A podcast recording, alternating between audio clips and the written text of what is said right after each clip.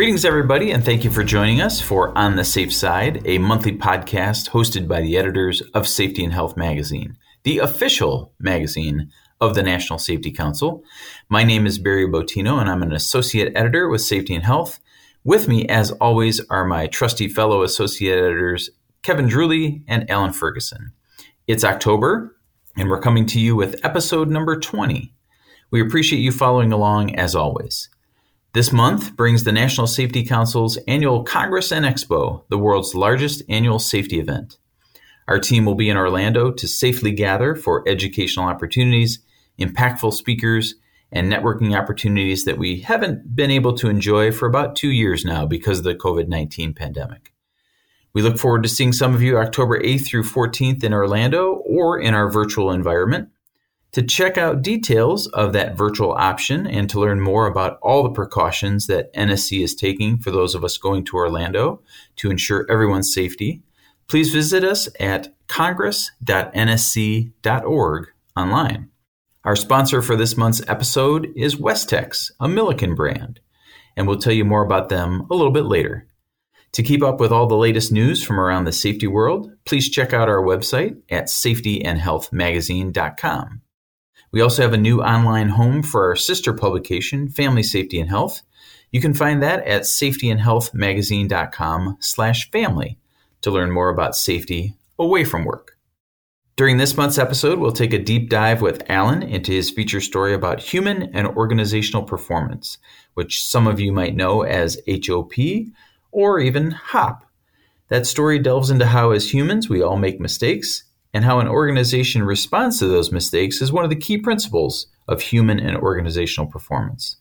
We'll also discuss electrical safety for all workers in our Five Questions With segment with Brett Brenner, who serves as president of the Electrical Safety Foundation International. And of course, stay tuned for our pop quiz, where we'll talk about all of our favorite things about fall that don't begin with those dreaded two words, pumpkin spiced. Now let's get this episode rolling. Each month here at On the Safe Side, we take an in depth look at a feature story from the pages of Safety and Health magazine, which we call our Deep Dive. While this month's edition may sound like a tribute to 50s pop music, this particular trip to the HOP actually is a conversation with Alan about what that acronym represents human and organizational performance. HOP is an operational philosophy that features multiple principles. So, without any further ado, Alan, we appreciate your expertise on this topic and look forward to hearing more. Whenever you're ready, could you please take us on this latest deep dive? Well, thank you, Kevin. I appreciate it. First of all, I want to say that this was one of the more interesting stories I've written in my four plus years here at the National Safety Council and Safety and Health magazine. Human and organizational performance, as we've mentioned, also known as HOP or HOP, is an operating philosophy. It's not a program. So people need to keep that in mind. You can't just get people in a conference room, have awareness training, and that's that, or roll out a new slogan or things like that it's really a way of looking at the world, and that's why it's often called the new view. Um, most of the time, you'll see five principles of HOP. NSC uses six. The lists, in my opinion, are slightly redundant in a couple places, so I'll try to boil it down to four concepts. Number one, people make errors, and that's human, that's normal. And if you're expecting that you can train your workers and then they won't make any errors again, you'll be sadly mistaken or, or tragically in certain cases. And from what I was told, some safety philosophies are built around the idea or the paradigm that we can train workers to become perfect, and that's obviously not realistic. Number two, employers need to understand how work really gets done. And it's important to have procedures and policies to set parameters. But workers rarely follow those to a T, and as I write, each day rarely goes as planned for employees. Uh, and there's a quote I believe that is attributed to Mike Tyson everyone has a plan until they get punched in the mouth. And that's a good way, albeit a coarse one, of illustrating that concept. Employees might have to work around issues such as faulty machinery or subpar software. Workers also might encounter things like time pressure or production deadlines that cause them to take shortcuts. Also, often no two workers do things exactly alike. So the policies and procedures in this case are often referred to as the black line. And how work really gets done is called the blue line, and organizations need to understand that blue line and what challenges employees are facing. So, again, if you're expecting workers to follow that black line, you're anticipating problems with that. uh, you're going to get blindsided when workers are doing something else. Also, sometimes safety pros are in charge of enforcing rules and procedures for something they may not fully understand. And that's at least part of the reason for the gap between the black and the blue lines. And I would say it this way you need to meet workers on their level. And NSC states that you need, also need to understand that you pay your workers to be problem solvers. They're paid to work through issues they encounter and deviate from course when needed. So don't necessarily worry that, you know, they're not following everything to the letter in your procedures. Instead, you can do things like finding ways to craft procedures that are more realistic or figuring out where your systems could be most vulnerable when it comes to the blue line or mistakes or shortcuts, etc. The process of the latter can begin with a two-way dialogue with workers, and this will lead into the next concept in a second. It needs to be an open dialogue, Bob Edwards, a HOP coach based in Tennessee, said quote, we can't implement HOP if leadership is not on board. I mean, we can't because the moment we start speaking more openly and honestly, and a leader freaks out on us and starts writing up people, then we're done. If leadership is not on board with it, then it can actually be quite dangerous to have an open and honest conversation if somebody's then going to get punished for it. Three, the responses that workers get from employers, managers, or supervisors at all, that matters greatly, and blame fixes nothing. If a mistake happens that leads to an incident, organizations need to take time to understand why. Again, workers make errors during the day, and there's different stats out there about how many per hour per day. I, I write in the story four to seven errors per hour on average. And many of those errors are unnoticeable by an organization or in real life because there aren't any consequences. And often the organizational response to an error depends on the outcome if a worker takes a shortcut and helps a company meet a production deadline, he or she might get praised for efficiency. If that same shortcut leads to a destructive result, then he or she will likely get punished. And sometimes there's also this idea that someone has to pay for a mistake, but often the reasons why it happened are more complex. We'll get into HOP and, and accountability in a few minutes. In both of the aforementioned cases, the shortcut was the same, and there's value in looking at why it happened, even when an incident doesn't occur. Now, John Kowalski, owner and president of Safety Performance LLC, said, quote, asking the question, why did it make perfectly good sense for the person to do what they did, creates the potential for strong insights. The second question could be, would three other people with similar training and background take the same shortcut? He continues, the second question helps to determine the culpability of people. Answering these two questions will get you closer to the actual cause. Andrea Baker, also known as the HOP mentor, said incidents rarely occur because of employee issues, but it's often because of systems issues. And I'll give you an example. So Lisa Brooks, Vice President of Member Networks for NSC ORC HSE, which is part of the workplace practice area here at the council, said at a former job her company had several forklift incidents that resulted in minor property damage. And what they found out when they looked at the incidents was that drivers had to perform tasks where they had two inches of clearance on either side in those situations, he said, even the best are going to ding something eventually. So you have to fix the issue with the two inches of clearance instead of punishing a driver by, say, pulling his or her license, having them go through post incident drug testing, or making them attend another training class.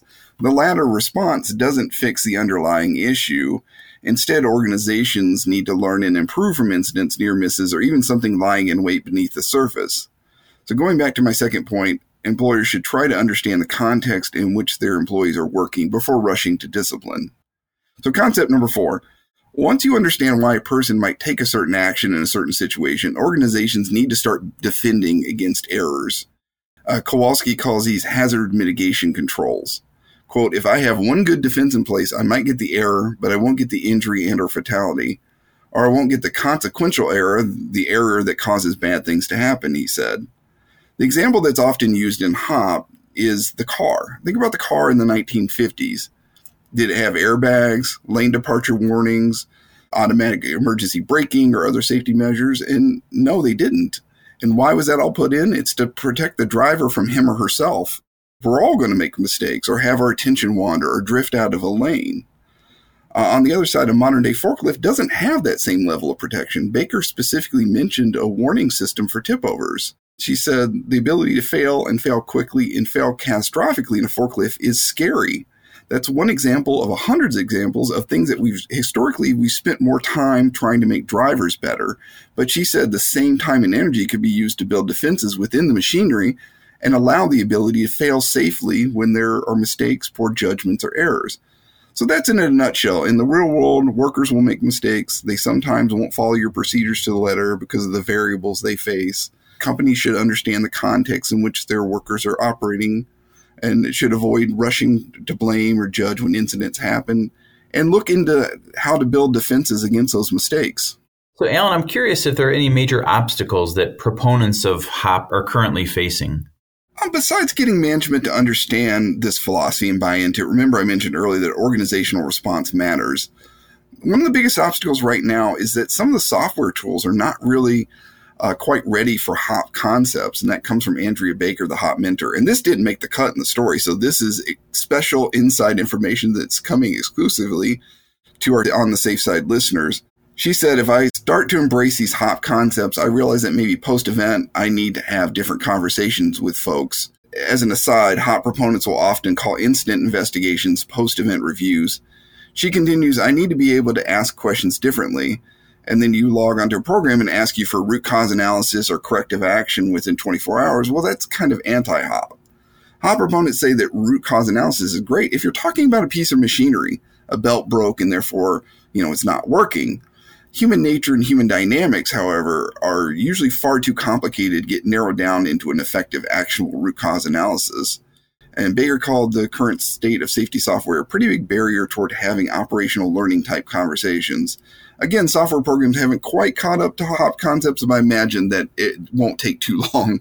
Well, you spoke about accountability earlier, and I'd imagine that certain people may hear that we shouldn't rush to discipline workers for mistakes or that blame fixes nothing and might think, well, where's the accountability? So, with that, what do experts say about HOP and accountability? Well, experts say HOP doesn't depart from accountability despite the appearance, and that by having a more open conversation with workers and their challenges, you'll actually avoid a false sense of accountability. So, a false sense of accountability are things like a policy or procedure that someone can use to shift blame, like saying, I was just following what was in the procedure, or you'll have to talk to my boss about that. Those are examples of low accountability. And HOP coach Bob Edwards said that organizations should look for real accountability instead of a false sense that they're holding workers accountable. And, quote, accountability is an intrinsic value that people have, he said. I'm willing to tell you the story of what my world looks like and to give you an account of what I've done and why I've done it. That's intrinsic. So we want to build an environment where people are more accountable. And a big piece of it is psychological safety. I have a safe place I can talk to you about what it really took to get this work done. And here's perhaps an example of looking at accountability through a hop lens. So one source told me they had a forklift driver who was struggling in his job, kept messing up and you know kept messing up. And when they went through their process, this source called it a culpability matrix. It turned out this person wasn't a very good forklift driver, but the company didn't throw out the baby with the bathwater, so to speak. They tried to transfer him to another job. Ultimately, he couldn't take it because the pay wasn't the same, but they didn't fire him right on the spot. So some of the questions in that case is this person in the right job? Can they fit somewhere else in the company? Do we need to re-examine our hiring practices?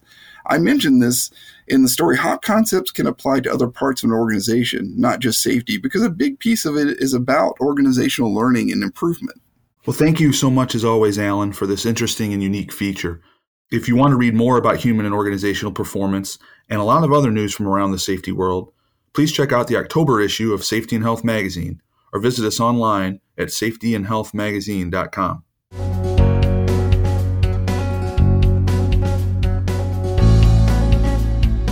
We've been partnering with Westex, a Milliken brand, for over 15 years, so we know firsthand that their dedication to both how their fabrics are made and who they're made for is what sets them apart. A supporter of education, Westex is committed to ensuring workers who face thermal hazards know their industry's standards as well as how best to select and wear flame resistant clothing. And that's why we're here today, right? Because Westex's mission is to keep hardworking men and women more safe, comfortable, and confident in dangerous, demanding jobs around the world. You can learn more online at www.westex.com or in the new award winning Westex app.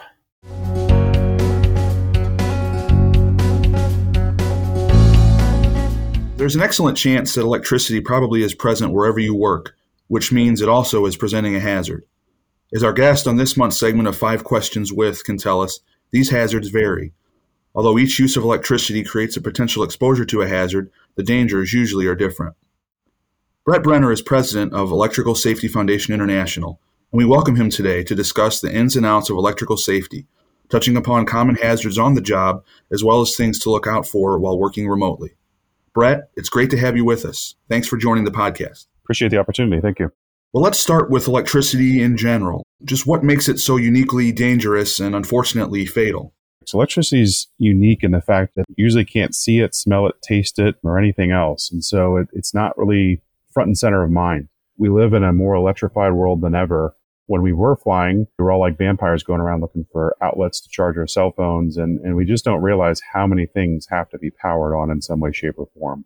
Whether it's the smart devices that are, are in our homes that are becoming more smart themselves to when we go out and, you know, do things on the job where we're always looking for power sources. Electricity, we try to, as an industry, try to keep it simple, stupid, where we keep any dangers away or behind walls and things like that. But people are often, sometimes unfortunately, too creative in either doing things themselves around the home or figuring out workarounds on the job, and they can often get themselves in trouble. It's one of those things where we look at statistics, we start to see a lot of injuries that don't have to happen on a daily basis. Almost six people a day are hurt from electricity. And typically, when we do have a death due to electricity, it's often something that's pretty catastrophic. And it's the only thing worse than that is kind of a bomb going off, just because it's it's something that's so powerful that people just don't have any respect for. Sometimes it is often fatal because it's just something that that your body does does not work well with. It's one of those things where we like to keep it out of sight, out of mind, which is great. But now that the world's becoming more electrified, it, it definitely is becoming more front and center. And we, we, we need to start thinking and appreciate it and respect it a little bit more. In recent years, the industries with the leading number of non fatal occupational electrical injuries involved occupations that don't traditionally receive extensive electrical training. So, where can employers look to enhance these workers' awareness of electrical hazards?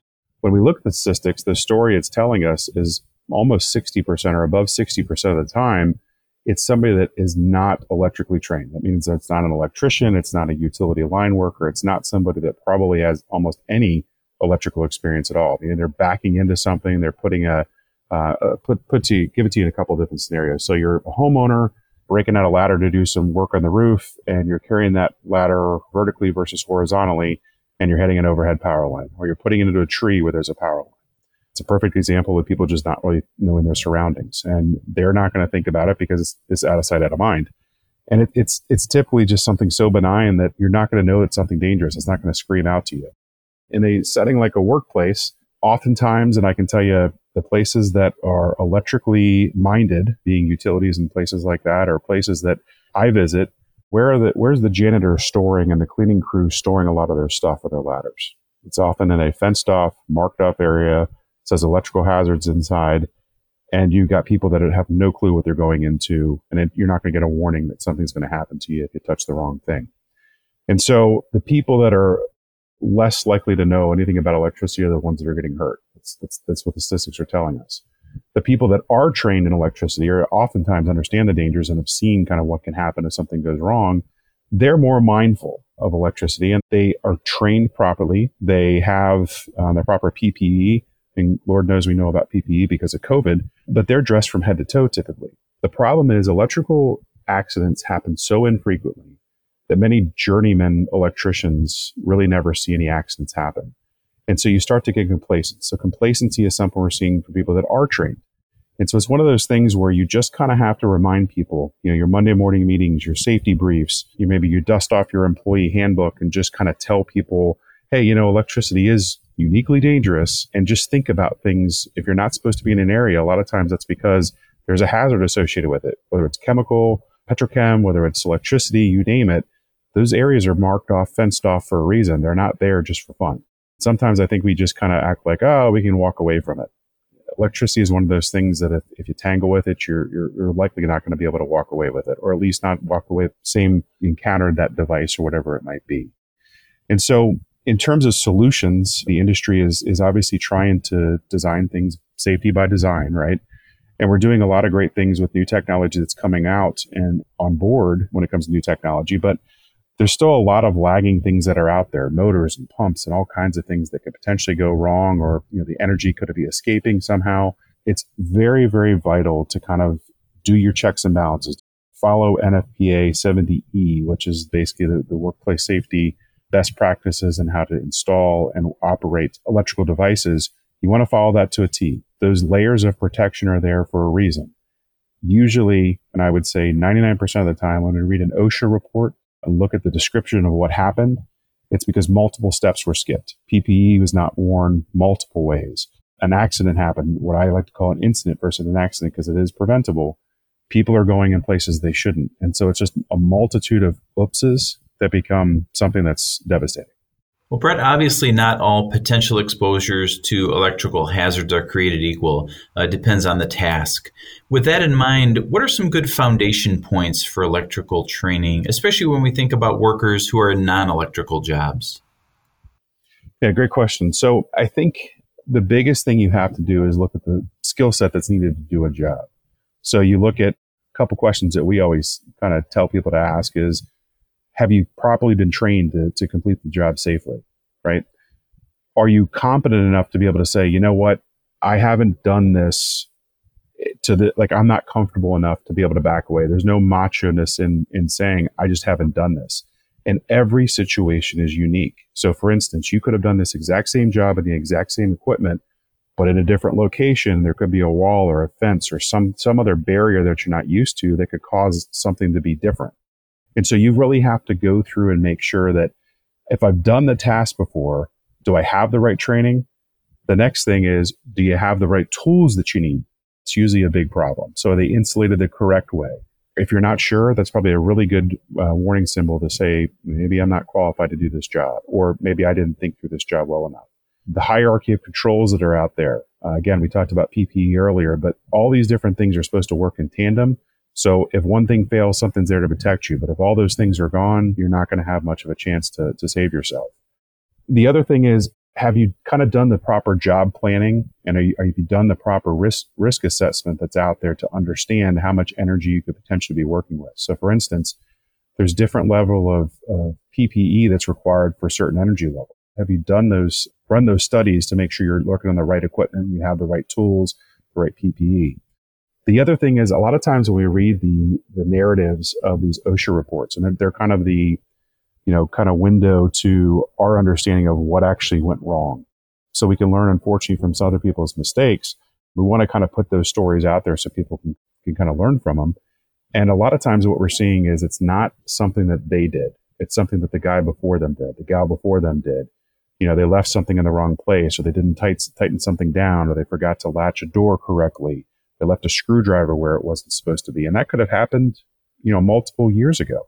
And so sometimes it's not even things that you do. And that's the reason why PPE is there to kind of make sure that things are, are done correctly. And then one thing, you know, I always like to tell people, if there's no energy, you know, we're getting away from the times where even in the, in, even in the electrical world, where things have to be live to troubleshoot, if you're de-energized and you're sure you're de-energized and turning off the electricity, the hazard goes away. If you're testing first to make sure there's energy, you're testing after you turn off the energy and you're locking out and tagging out. That's the number one thing that we're seeing that people are not doing. They're getting complacent. They're getting a little bit lazy and they're not turning off the potential hazard. And that would solve all the problems. So if you made a mistake and there's no hazard, there's no electrical, you know, potential of incident, you, you could probably walk away from. it. And, and it's just something that these are the basics that we're talking about. And I understand it's very easy to get complacent with a job that maybe you've done time and time again, but it's always uniquely different every time you do it, even if it's in the same location. Somebody could have done something different. And that's typically when people are getting hurt. And that's what the stories and the data is telling us. Recent ESFI analysis shows that more than one third of electrical related workplace fatalities between 2011 and 2017 were caused by overhead power lines. How can hazards related to this exposure be mitigated? It's something that we try to do is identify number one, who's being hurt, number two, the skill set of who's being hurt, and number three, kind of the setting. And when we did the analysis of the data, we found that it's uh, it typically involves an overhead power line contact. It typically is in a construction type setting, and it typically involves somebody that's not trained correctly. Those are the three things that we were clear takeaways. And so let me give you a couple different scenarios and settings where maybe this this might come kind of you know hit home a little bit more. So eh, I mentioned the the re- in the residential setting. So whether you're doing as you know something with a ladder as a homeowner, or you're doing you're having somebody come out, you know, the trunk slammer, you're two guys the back of a truck that come out and do your general contract around your house. That latter example of carrying something vertically is is a big no no. We know that coming in contact with power lines is ultimately dangerous. A lot of people say, "Oh, that's a, a that's telephone wire. That's something else." It, it's typically not. If it's on the top of a power utility pole, it's typically a a utility line. It's got power running through it. Let me go to like kind of a construction site setting. A couple different scenarios that we've seen that are, that have kind of popped out to us. So you have a bunch of temporary power that might be at a construction site because everybody needs power to run things. So you either have something like a portable generator and you've got lines hanging where they shouldn't and people are getting in trouble in that, that aspect. Or let's put it a different way where you're, you're working a dump truck and these people are driving the dump, dump truck, you know, they only have one job a lot of times they're not necessarily looking up in all ways. And so they're, they're getting into some tight places and then they're raising their bed, which can go up, you know, twice the height of their truck and they're bumping into a power line. Lots of videos online. You can see people that, that have done that. And so there's all kinds of different scenarios where you can get yourself into trouble. Our theme of trying to keep workers safe on the construction site is look up in all ways. So every which way around you. And then all ways, meaning you look up all the time. It's not something you just take for granted.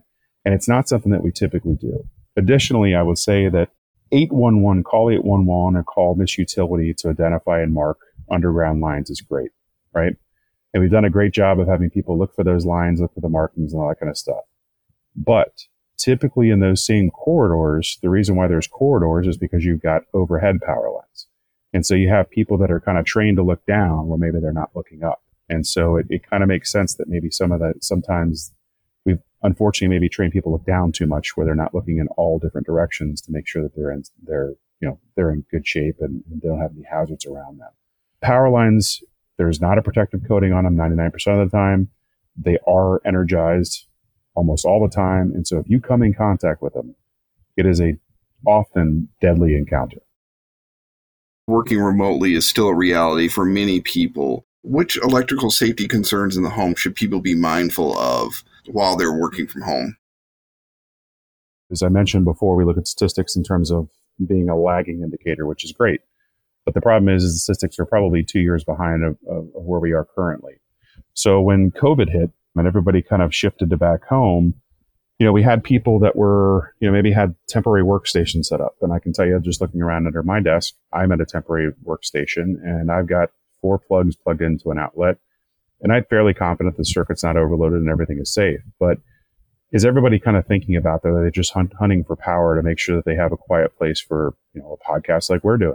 So realistically, when we started looking at statistics, we, we also look at live statistics, meaning we, we kind of comb the internet and traditional media for fires that happen around the country. And we start to investigate those, read those stories, and we start to categorize those stories to give us live statistics and what we were seeing during COVID is we had a lot of people that were having uh, space heater fires because they were going in their basements and they were plugging in and they were either overloading circuits or they were leaving their space heater on and it caused a fire.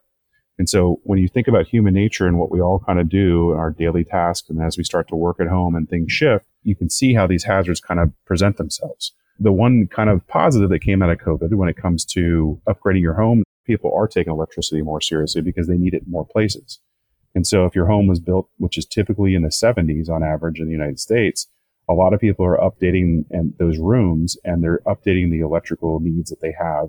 You know, whether it's something as simple as a smart home device to kind of make things in life a little bit more easy, or whether it's adding USB plugs versus standard plugs so you can actually charge more things at one time.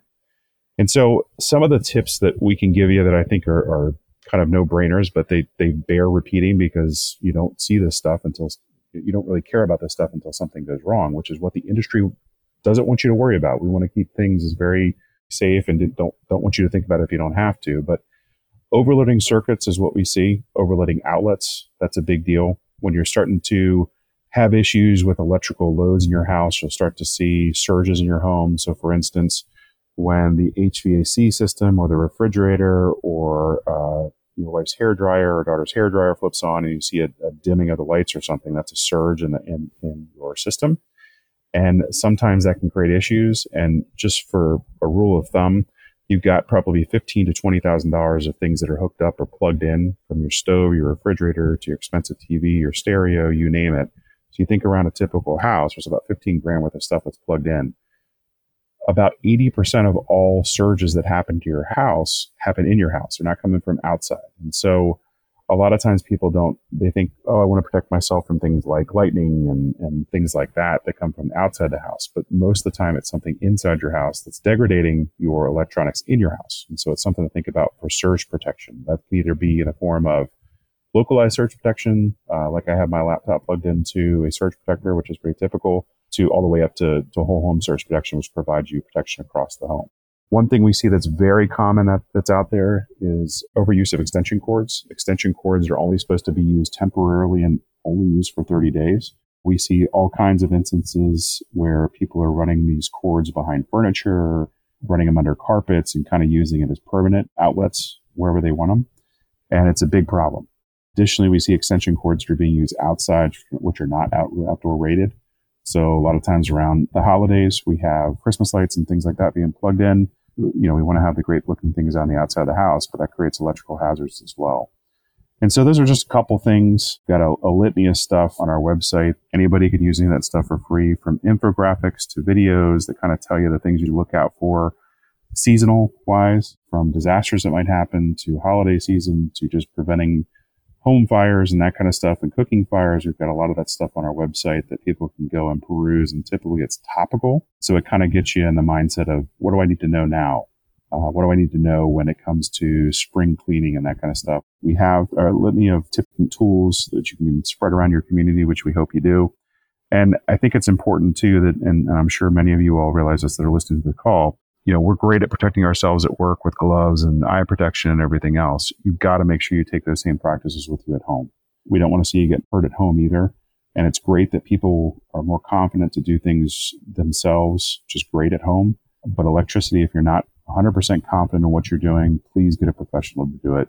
It's worth the peace of mind. And it could be something that doesn't even affect you. It could be the next homeowner, but it's something that if it's not done correctly can cause serious hazards for everybody. Well, Brett, we appreciate you sharing your expertise with our listeners. Thanks for everything you and ESFI do for worker safety and health. It was a pleasure to have you with us here on the Safe Side. Well, from your morning trip to the coffee shop to the weekly outing to the grocery store, fall means there's no escaping those dreaded two words pumpkin spiced. Now, I know some folks love pumpkin spice anything, uh, but I'm not among that crowd. On this month's pop quiz, we want to share our favorite things about fall that don't come in cups of three different sizes. And I'll go first. I would say my favorite thing about fall growing up in the Midwest is fall colors. And a Sunday drive through the country is really enjoyable in the Midwest in the fall.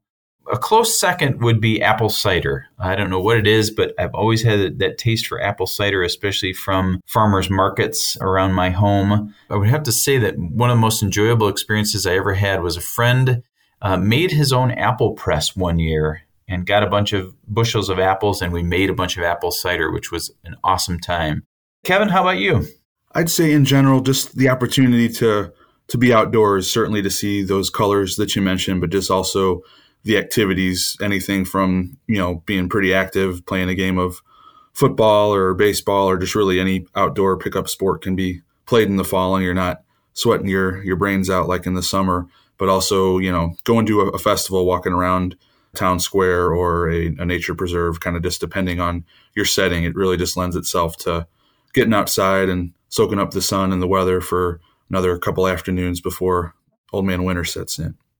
Alan, how about you? I'm going to say an answer that's along the same lines as, as yours. I'd have to say the cooler weather. I mean, Barry gave, gave a great answer as well with the, the changing colors and cider. That's great. But I really like that the, the temperatures go down just a, just enough. I do love how the Chicago area embraces the summer with the festivals or movies in the park, but sometimes that comes with heat and humidity. And we went to about five movies at Navy Pier this year and had to haul a wagon full of stuff in that heat and humidity, and it's just, it's just not fun at times.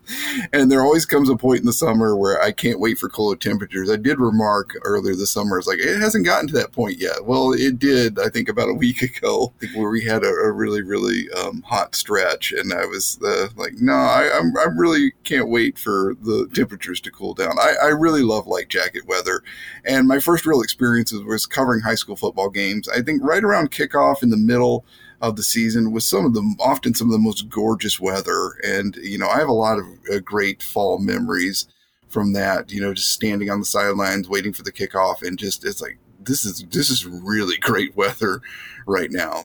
Well, great discussion, guys. Thanks, Alan, and thanks, Kevin.